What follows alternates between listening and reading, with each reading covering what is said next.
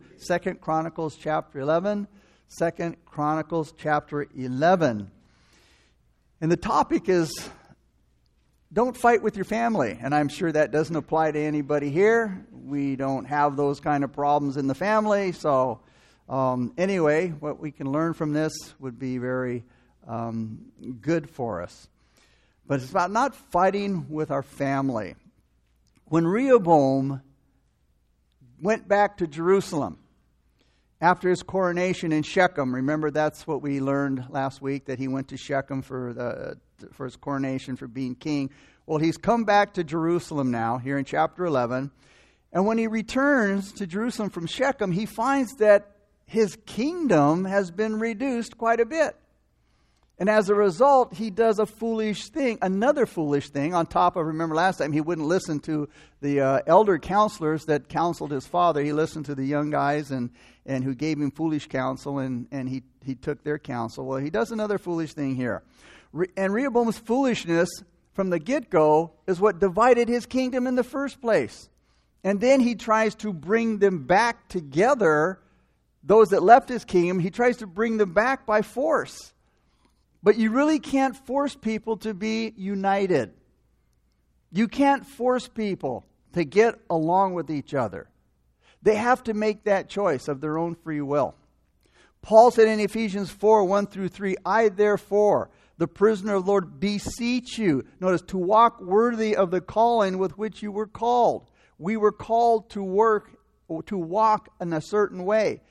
And this is how, he said, with all lowliness, number one, in gentleness, number two, with long suffering, number three, and bearing with one another in love, number four. And he says, why? Endeavoring to keep the unity of the Spirit in the bond of peace. So lowliness and gentleness and long suffering and bearing with one another in love, that is the way we are to walk. These are the four graces of unity. There has to be unity before there's any blessing. And Paul was concerned about the inevitable tensions and conflicts that arise in the church. The word endeavoring here, when he said endeavor, endeavor to keep the unity of the Spirit and the bond of peace, the word endeavor means to make effort, to make every effort you can. If others want to quarrel with you, you have to do everything possible to make every effort not to quarrel with them. A peaceful disposition and behavior is what bind us together. Where on the other hand, strife and quarreling break and disunite our hearts and our affections. Paul said in Romans twelve, seventeen, he says, if it is possible, as much as depends on you. Notice that. He's not talking about the other person. As much as depends on you, because you are the Christian, and whether they are or not, you are the Christian. He said, live peaceably with all men. He said in Proverbs, uh, Solomon said in Proverbs twenty-nine, nine, if a wise man contends with a foolish man, whether the fool rages or laughs, there is no peace. Now that's kind of the answer to the first one in Romans twelve, seventeen, that you are to, what depend, you know, as much as depends on you, you are to live peaceably with all men. But Solomon was saying here that there are just some people that nobody can get along with. So that's why as much as lies in you, you do all that you can. That means you've done what God has asked you to do. Now, if that other person doesn't want to make peace or get along, that's their problem, and that's what they have to do, and they're going to, you know, give an account to God.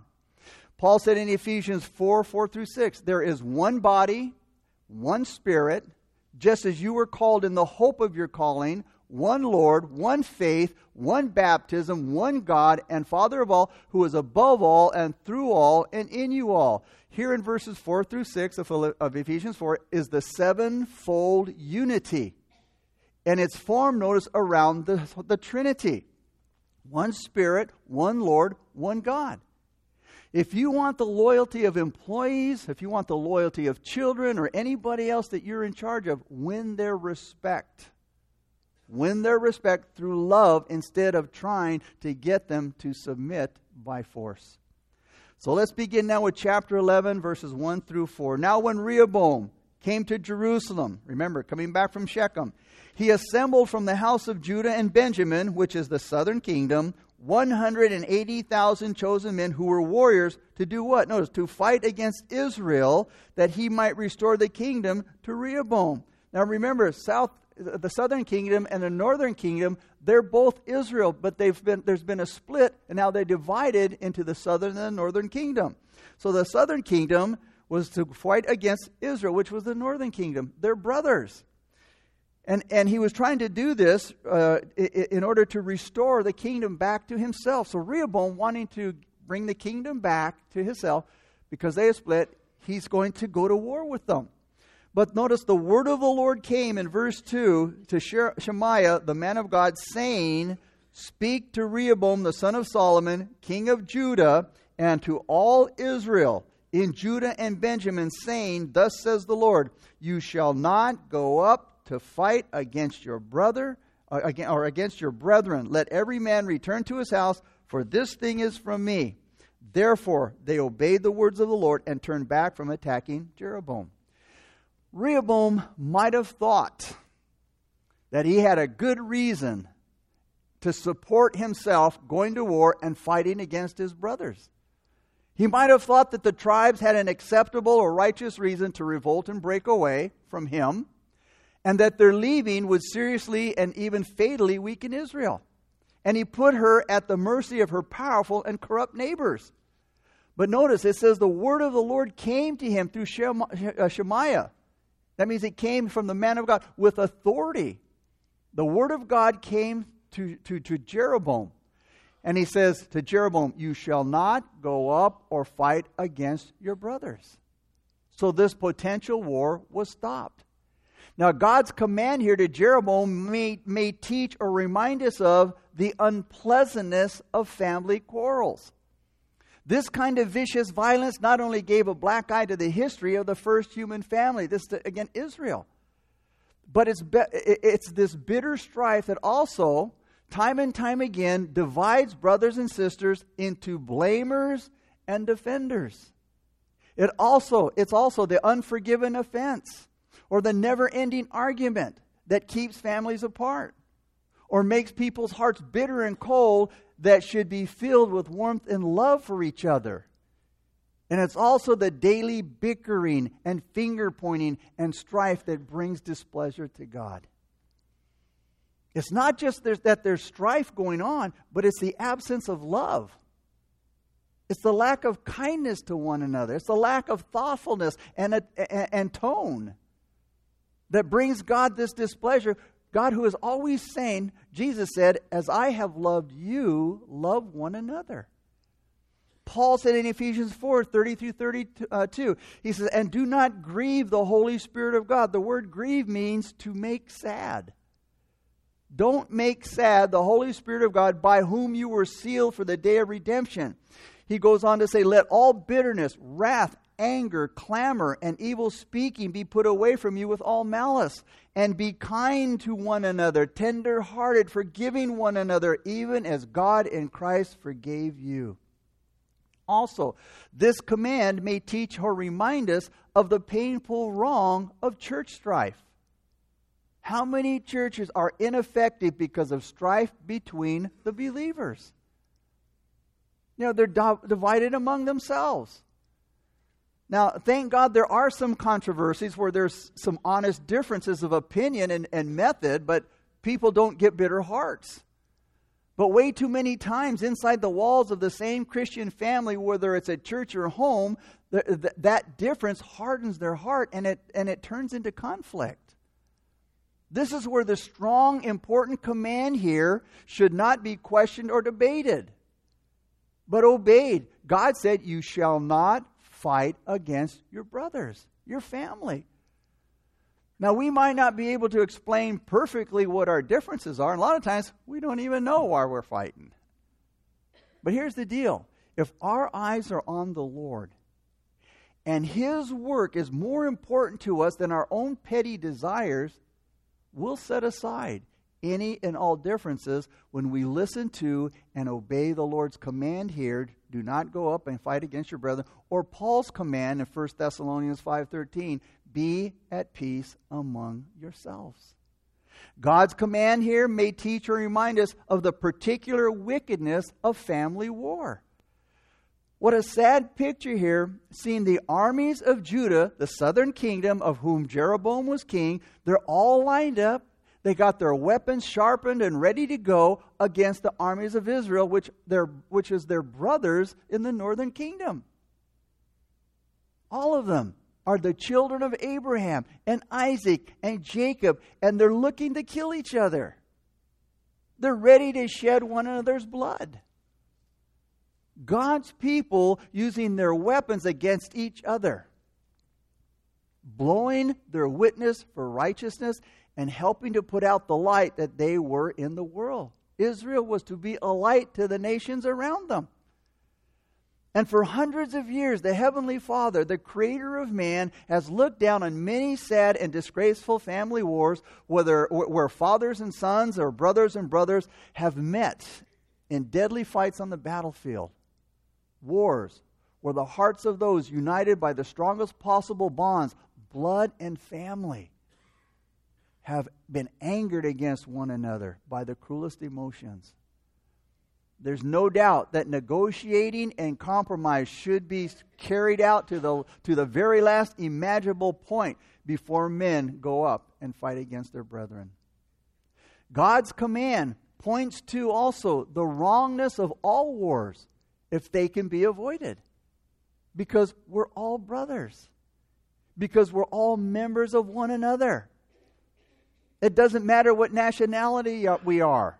We are children of the same Heavenly Father. We're born again of the same Holy Spirit. We're heirs together of the grace of God in Christ. We all drink from the same spiritual rock. We all suffer from the same great spiritual problems. We all struggle against the same spiritual enemies. We're all pilgrims on the way to the same glorious future. We're all the redeemed of the same Savior. We're workers in the same mission fields. We're citizens of the same heavenly home. So then, is it a good thing that we who are brothers and sisters, who beneath our superficial differences and are so closely and deeply united to one another, should be planning each other's destruction? And in rejoicing in one another's humiliation and, and be using our greatest skills to shed each other's blood?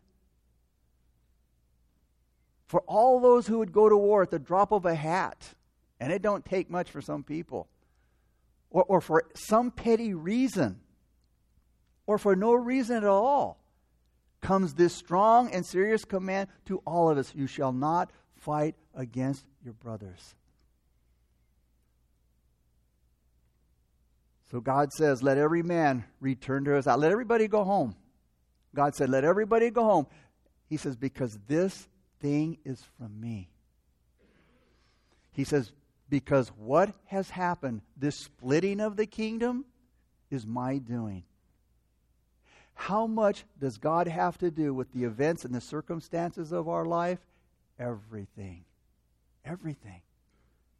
And we're totally wrong and foolish if we don't take that into account. God is involved in our affairs. Now, God does not create evil, but He will allow evil that, that we bring upon ourselves or that comes into us. He will allow it to be used as an instrument to work out His will and purposes in my life. The words of the text here, together with the context, suggest that God does a lot of things we'd never expect Him to do, and I think we can all agree to that. And we need to, to take this into account. We need to understand this. Who would have expected that He would allow the kingdom of Israel to be divided? These were His people. But we had the warnings in chapter ten, verse fifteen, that He was going to do this, that He was going to allow it. It seems it would have been so much better in many ways that this little kingdom should stay together, united and strong, instead of becoming divided and weak. Now, in our own thinking, we would have thought that in God's wisdom, oh, He would have come up with some other way to punish Solomon for his pride and his defection, and for Rehoboam's childlike and foolish behavior. We think God that would have done something that what the text tells us He did. we would have thought that there might have been some personal humiliation or some temporary national disaster that they would have recovered from right away. But you see, that wasn't God's plan. And even though his plan might always be a mystery, it's for sure that dividing the kingdom was God's doing. And all through the history of mankind, in the course of Christianity, we have seen or we have read of the same thing before. Sometimes we see it in the lives of men. How many times have we wondered why the bad guys live long lives and the good guys' lives are cut short? Psalm seventy-three, As- Asaph went through this dilemma. He said, I almost lost my footing. Basically, I almost backslid. My feet were slipping and I was almost gone. And he tells us why. Because I envied the proud when I saw them prosper despite their wickedness. They seem to live such painless lives. Their bodies are so healthy and strong. They don't have troubles like other people. They're not plagued with problems like everybody else. But I get nothing but trouble all day long. Every morning brings me pain.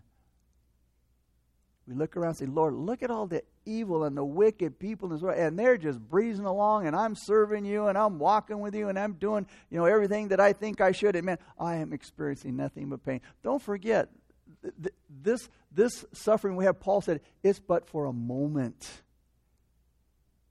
compared to eternity.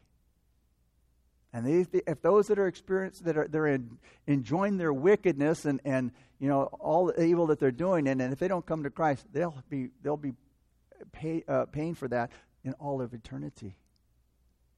And we got to keep that into account. It's so hard sometimes to believe that this thing or that thing was done by the Lord or allowed by the Lord. And yet we know that the guilty don't live, the guilty don't live one day longer than God allows them to. And we know from Psalm one fifteen, sixteen that precious in the sight of the Lord is the death of his saints. And even though we can't see it, understand that God pulls the strings of human life. He's the master puppeteer, if you will. He holds the strings. He pulls the strings. Or later on down the road, uh, what, uh, you know, uh, he, he's directing everything. He's directing everything. And those circumstances at the time or what we experience later on down the road, they may seem strange and terrible, but they will prove to have been kind and wise and right by the Lord. Mark seven thirty-seven says that he has done all things well. The words of the text here, together with the context, suggest also that the guilty, think of this, the guilty should credit God for their foolish deeds. In other words, Rehoboam's foolish behavior at Shechem obviously had a lot to do with the political disaster that followed. And yet God had so much to do with it that he said, this thing is from me. Crime, depravity, foolishness, sin. Now God doesn't cause them. He don't bring those, doesn't bring those things. But he uses them like a, to work out their goal. The one who commits those things to work out their goal in poverty, in shame, in sorrow, and death. The person who lives a moral life looks down on the fallen wrong, wrongdoer and says, though not totally true, you know what? You have brought this on yourself. It's your own guilty hand that's brought you down. You have nobody to blame but yourself. Hey, God was involved in it too. Again, James tells us that God does not create evil. He does not bring about evil, but he will use it, again, in the punishment of somebody else because of their sin. And yet with the same truth and maybe with greater wisdom and kindness, the prophet of the Lord comes to Jeroboam and he says, this purpose of evil is of God. He's brought it about. He let it happen. It's the sign of his own, it's the sign of his divine pleasure, and it's a, and it's a call to another path, to a better path. God is going to use all of this to, for, for, for betterment in his life. And on the other hand, we can add this, that the good should and, that the good should and do give him credit for the results of their labors. the good should and do, should give him credit and do give him credit for the results of their labors. If it's the work of God's righteous laws, and in that way, the working of his hand, then sin ends in misery and ruin. So it's, again, on the other side. It's the outworking of God's kindness. It's the result of his wisdom and his goodness. It's the effect of his action, whether it's direct or indirect, that the fields are ready to harvest. That he makes all things ready. That his disciples bring forth fruit. That character is maturing and getting ready for heaven's harvest. These things are also of him. He makes all things ready. Verses five through twelve. So Rehoboam dwelt in Jerusalem and built cities for defense in Judah. And he built Bethlehem, Etam, Tekoa, Beth-zur, Succo, uh, Adullam, Gath, Marishah, Ziph, uh, Adoraim, Lachish, Azekah, Zorah, Aijalon, and Hebron, which are in Judah and Benjamin, again the southern kingdom, fortified cities. And he fortified the strongholds, and he put captains in them, and, he, and stores of food, oil, and wine. Also in every city he put shields and spears and made them very strong, having Judah and Benjamin, again the southern kingdom, on his side. So Rehoboam now fortifies Judah, the southern kingdom. The center of worship, I'm sorry, he, certif- he, he, he uh, fortifies Judah, again the southern kingdom, and Rehoboam definitely needed to do that. He needed protection on all sides because Jeroboam, the northern kingdom, remember ten tribes composed the northern kingdom. Benjamin and Judah were the only ones in the southern kingdom. So King uh, Rehoboam needed to put, uh, put this protection on all sides because Jeroboam, the northern tribes, had the advantage because of their numbers and because of their commercial trade. Verses thirteen through seventeen. And from all their territories, the priests and the Levites, notice, who were in Israel, took their stand with him. That is with Jeroboam. Even though they were uh, with Rehoboam, even though they were with Jeroboam, He was. They were taking their stand with Rehoboam. Verse fourteen, for the Levites, notice, left their common lands and their possessions and came to Judah and Jerusalem. For Jeroboam and his sons had rejected them from serving as priests to the Lord. So they're going back to Rehoboam because Jeroboam wouldn't allow them to serve the Lord in the way they wanted to.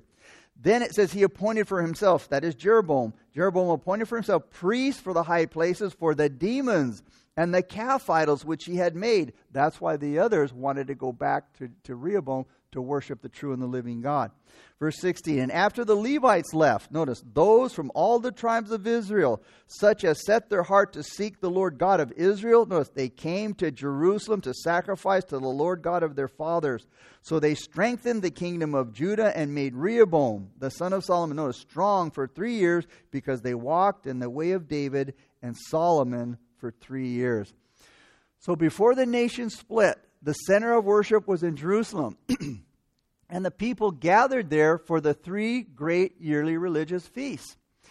During the rest of the year, other worship services and rituals took place in the tribal territories by priests and Levites who lived throughout the land. They would offer their sacrifices, taught God's laws, and encouraged the people to continue to follow God and to avoid the heathen influences. After the nation split, Jeroboam, the new king of Israel, the northern kingdom, he saw these priests and these Levites that wanted to follow the true and the living God. He saw them as threats to his government because they kept their loyalty to God. They kept their loyalty to Jerusalem, not the capital of Judah. So he appoints, so Jeroboam appoints his own priests. He bans the Levites, the true Levites from God. He, he bans them from their duties, and he forces them to the southern kingdom. Jeroboam's heathen priests encouraged idol worship. So now with the absence of spiritual leaders, the northern kingdom of Israel, where Jeroboam was king, was now in danger of abandoning God because the true spiritual leaders had gone. They didn't want to stay there under King Jeroboam and worship these demons and gods. So again, going back to Jerusalem, where the center of worship was, was, it suggests to us how hard the struggle is to go back. These servants of Jehovah, these priests and the people, they had to get over big obstacles in order to take the step they decided on. They had to, they, they wanted to let go of old and sacred relations. Or I should say they had to let go of old and sacred relations. They had to leave their neighbors, and they had to leave many of them who were probably relatives. Many had to leave their jobs and longtime friends. They had to fight against their emotions to live, to leave those that were close to them, to go back and to worship the true and the living God. You see, many times to do the right thing, to worship the true and the living God, there are hard decisions that we have to make. And again, sometimes it's, it's leaving people in, in areas that we love, that we're close to. Now, they had sacrificial. They had, they had to sacrifice material, to, the material advantages. We read that the Levites in verse fourteen, notice, left their common lands and their possessions. They sacrificed material things, their homes and their property. And we can be sure that those who weren't Levites and who had an even greater reason for staying in the land made even greater sacrifices than they did.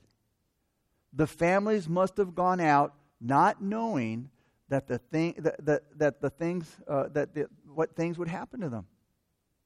They went out not knowing, but knowing that they would encounter serious loss and discomfort. They left, like I said, not knowing what would happen to them, but they left knowing that they would encounter serious loss and discomfort, and they would miss a lot of what they were used to having and enjoying.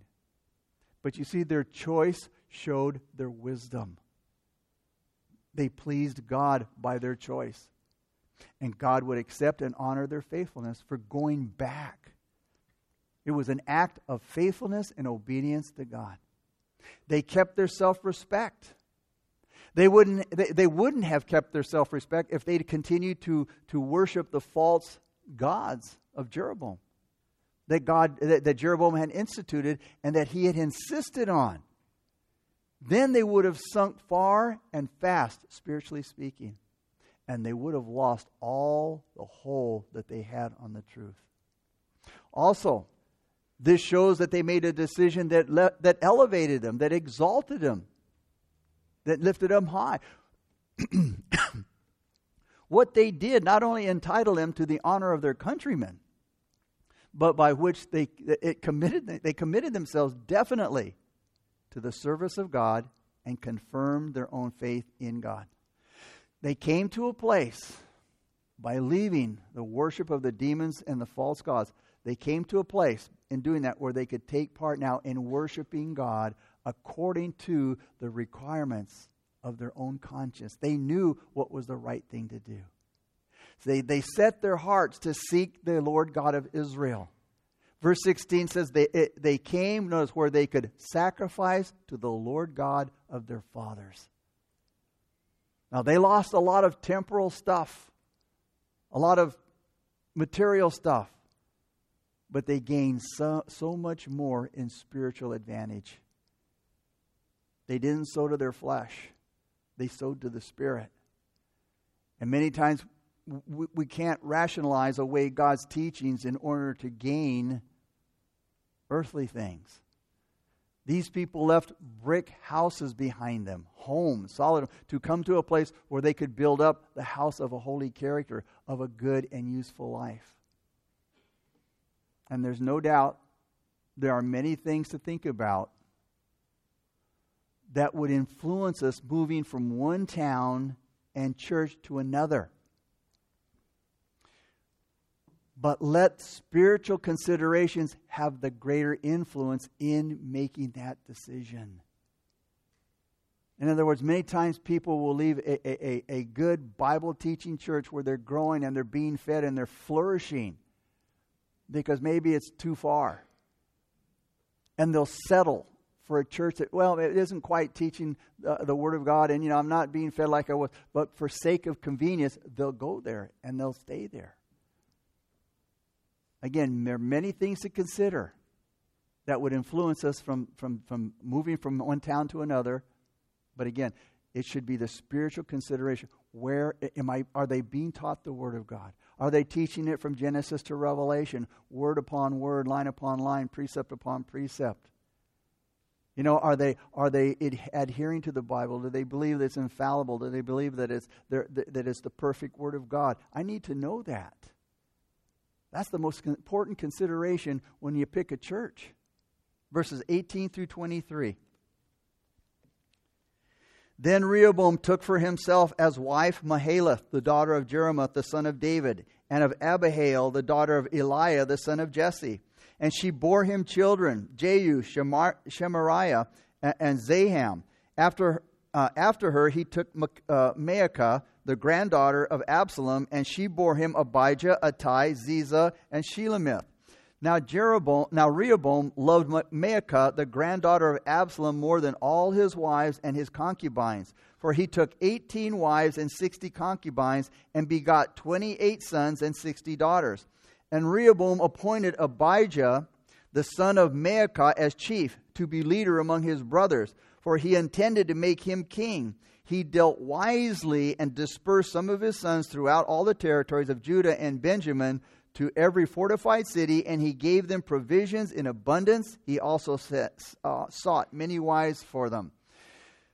We see in Jeroboam, there's this spiritual mixture of foolishness and wisdom. You know, after we read the first, ten, the first fourteen verses of chapter ten, where he made the foolish decision of listening to the younger counselors than the uh, elders of his father, who had the better counsel, again, after reading the first fourteen verses of chapter ten, you wouldn't expect to hear the words about Rehoboam in verse twenty-three here. He dealt wisely. But this king, who could, who proved to be, who could, prove, who proved to be that he could be, be very foolish, wasn't always foolish. Like a lot of people, he had and was a spiritual mixture. Now, we look at the unusual mixture here that we find in him, this unusual spiritual mixture. The information there is about Rehoboam, there's not a lot. It's only in two or three short chapters. But in them, we see six wise and four foolish actions. Rehoboam was very wise when he took the time to consult with others. But, again, we see the foolishness, you know, uh, in not listening and taking the counsel of the young men. He was foolish in sending his ministers to collect taxes from those who were complaining angrily about their taxation. But he was wise in listening to God, forbidding him to go to war with his brethren. He was wise in fortifying and storing the strongholds on the borders. He was wise in welcoming the priests and the people back to Judah, whom Jeroboam had driven away. But he was very foolish in desiring many wives and in establishing a large harem. He was wise in choosing so many from the stock of David and in scattering his sons throughout his small kingdom where they could, where they, they couldn't quarrel among themselves, but be some service to him. And they were wise in walking in the way of David, but foolish in leaving there after three years of obedience. We also see that this spiritual mixture is in us. And it's good to remember what true Christians really are. Not perfect. We are not perfect. Many huge, many and huge mistakes are made by us judging Christian character, expecting to find in other people's hearts what can't be found this side of heaven, perfection. We need to settle in our minds right now that Christians aren't perfect. They're only converted sinners, saved by grace. They're sinners born again, renewed, changed, sanctified, but they're still sinners and will be till the day we die. The child of God needs to understand these things and has to learn to judge correctly himself and others. And rarely will we find the saint who doesn't often need prayer. Mark nine twenty-four, it says, Lord, I believe, help my unbelief. Paul said in First Corinthians four five, so don't make judgments about anyone ahead of time, that is, before the Lord returns. For he will bring our darkest secrets to light and will reveal our private motives. God doesn't judge us until we're dead. So why should we be judging one another now? We don't know what's going on in the heart of somebody. In closing, it's helpful to remember, number one, that Christian character is a mixture of good with evil. It's goodness, but not without sometimes us veering off the road, you know, a little uh, to the right or to the left sometimes. It's a sincere desire or an honest and devout effort that we want to walk with the Lord, but it's not a complete accomplishment yet. We're not there yet. It's a battle that will end in victory one day, but it's not a total victory yet. Secondly, it's necessary to be careful how we judge. One failure does not make a Christian a total failure. Neither does a dozen failures. It's what's in the depth of their heart. It's not what we see on the surface. And it's not good behavior that decides our position, thank God. Paul said in First Corinthians thirteen eight, love never fails. That means we continue to love people. We don't give up on them because we see them blow it. Love keeps on loving in spite of others' failures. Jesus is a great example of that. He loves me in spite of my failure, failures yesterday, in spite of my failures today, and in spite of my failures tomorrow. John thirteen, when it says, he loved his disciples to the end. And God will love us to the end. Third, there are a lot of impurities mixed in with the pure gold of our character. Father, we thank you for your word here, Lord. Father, we thank you for all that we can glean from this chapter, God. And Father, help us to love one another, not judge one another, God. Lord, help us to pray for one another, not reject one another, God. Lord, help us to bear one another's burdens. God, help us to bear with one another in love, as Paul said. Because none of us are perfect. We all blow it, and we're going to blow it. God knows this. Think about it. He chose us anyway. He didn't choose perfect people. He chose people willing to obey him, to walk with him, in a sincere and honest effort. And there are times that we will veer off of that narrow road.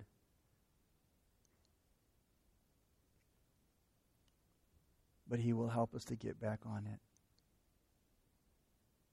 Maybe you're here tonight and you don't know Jesus Christ as your Lord and Savior. And maybe you veered off of that road and or never have gotten on that road. That narrow road to eternal life. Well, he's the only one that can put you on that road. The worship team's going to lead us in a time of worship. And if you want to get on that narrow road that leads to eternal life and get off of that broad road that leads to destruction, then as we worship, you get up out of your seat. You make your way to the steps up front here. I'll meet you there. And when the song's over, we can pray together. A simple prayer of faith.